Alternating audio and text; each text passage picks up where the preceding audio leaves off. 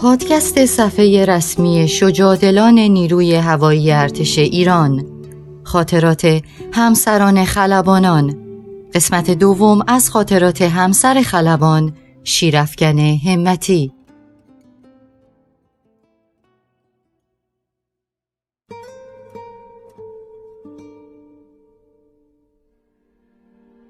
در قسمت اول از خاطرات همسر خلبان شیرفگن همتی با حال و هوای پایگاه دسفول کمی قبل از شروع جنگ آشنا شدیم.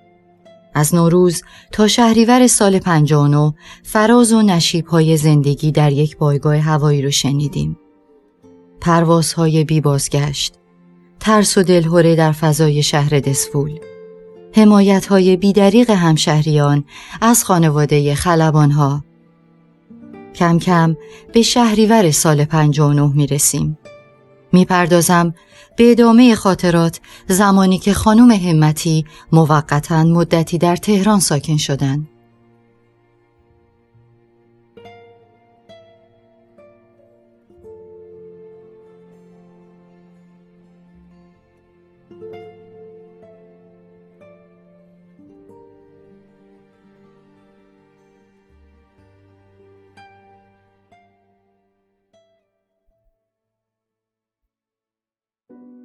سی و یکم شهریور سال 59 عملیات کمان 99 در حال انجام بود.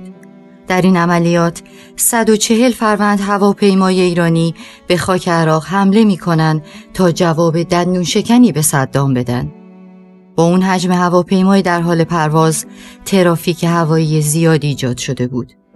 با شروع شدن عملیات کمان 99 هواپیماهای عراقی هم به حریم هوایی ایران حمله ور شدند. تمام باند فرودگاه دسفول رو مورد هدف قرار دادند.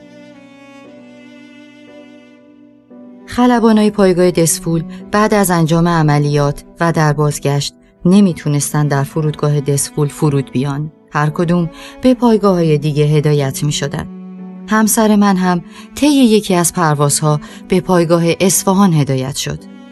وقتی به نزدیکی های باند رسید علا رغمه که هواپیما بنزین خیلی کمی داشت و موقعیت پرخطری بود به لطف خدا موفق به فرود شد.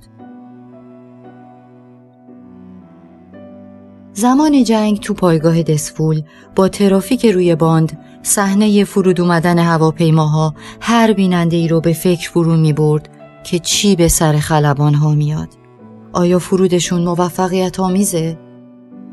همسر یکی از خلبانها با دیدی که از پنجره خونه داشته و نشستن هواپیماها که بیش باید به سقوط نبوده رو می‌بینه با تصور شهید یا اسیر شدن خلبانها با خواهرم تماس می‌گیره. ازش می‌خواد من رو آماده شنیدن هر خبری کنه. اما خواهر من که زنی شجاع و فهمیده بود از شنیده ها هیچ اطلاعی به هم نمیده. در عوض رفتارش مهربون و دلسوزانه بود. میونه حرفاش به هم می‌گفت خواهرم به جای دلشور امیدت به خدا باشه. بعد از آر روزی که همسرم به اصفهان پرواز می‌کنه و به سختی در اونجا فرود میاد در تماس تلفنی با برادرم خبر میده که بعد از ظهر به تهران می‌رسه تا هواپیما رو با مهمات تجهیز کنن و به مأموریت برگرده. تجهیز یا لود کردن هواپیما با مهمات جنگی اصطلاحی بود که اون روزها زیاد میشنیدم. مأموریت هم که هدف قرار دادن پایگاه ها و هواپیماهای متخاصم عراقی بود. چون جنگ بود. من که در تهران موقتا ساکن بودم به دعوت برادرم به همراه خانم جدیدی که از پایگاه دسفول با هم اومده بودیم تهران به منزل برادر و پدرم که خونه هاشون کنار هم بود رفتیم. منزل اونها تلفن داشت و هم خیالشون با بودن من راحت می شد. آقای جدیدی خودشون آبادانی بودن و همسرشون که اهل تبریز بودن و به من سپردن. سفارش کردن تا وقتی خانواده همسرشون میان تا ایشون رو به زادگاهشون ببرن حواسم بهشون باشه. اگر از حالی که من اون روزها داشتم بپرسید اصلا توی این دنیا نبودم. فکر اینکه چی به سر ما خواهد اومد یک لحظه رهام نمی کرد. وقتی همسرم طبق وعده‌ای که داده بود بالاخره در به خونه رو زد دیدم با رنگ رخساری برافروخته به داخل اومد. با مشتی گره کرده گفت امروز جواب دندون شکن رو به صدام دادیم. ازش پرسیدم همتی این جنگ چند روزه تموم میشه؟ در جواب شنیدم دو سه روزه تموم میشه نگران نباش صبر داشته باش. بلافاصله فکر کردم می‌دونم که ارتش ما خیلی قویه. درسته. حتما چند روزه تموم میشه. نمی‌دونستم. نمی‌دونستم که باید هشت سال رو با دلهوره و استراب به این زندگی جنگ زده ادامه بدیم. از فردای اون روز هواپیماهای عراقی روزی چند نوبت فرودگاه دسفول رو بمبارون کردند. حتی به خودشون اجازه دادن تا رودخونه کرخ جلو بیان. ای خدای بزرگ. هر بار که همسرم به مأموریت میره چطور مطمئن باشم سالم برمیگرده این افکار که مختص من نبود سرنوشت تمام همسران خلبان ها بود که بی اطلاع از وضعیت پیش رو روزها و دقیقه ها رو تو حجوم حراس و نگرانی سپری می کردن. تنها دلخوشی ما هم تماس های تلفنی بود و خبری از خلبان ها که فورا به بقیه اطلاع می دادیم. اون روزها نمی‌شد فقط به خودت فکر کنی. وقتی خواهرم روزی چندی که لباس برای دخترم آورد فهمیدم چی به سر من اومده منی که هزار امید و آرزو داشتم با چشمای اشکالود و گلویی بغز کرده لباس ها رو پذیرفتم راستی چی می‌خواست به سر ما بیاد؟ چه فکرایی که از ذهنم عبور نمی کرد در حالی که تقریبا هر روز خبر شهادت عزیزانی که دوست خانوادگی ما بودن. می رسید با خودم گفتم. از کجا معلوم؟ فردا نوبت من نباشه. روزها گذشتن. پاییز از راه رسید.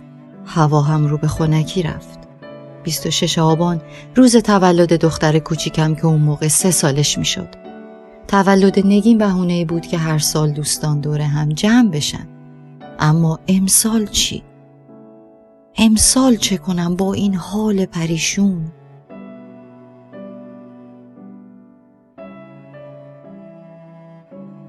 تو این افکار با صدای برادرم به خودم اومدم که با لبخند همیشگیش گفت خواهرم بلند شو.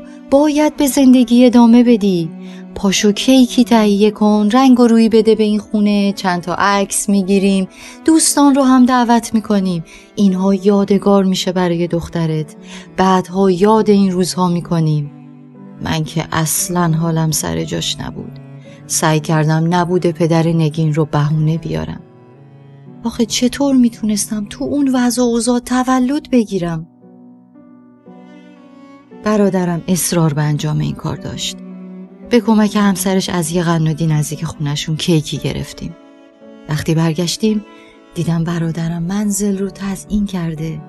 دوستای دخترم رو هم دعوت کرده.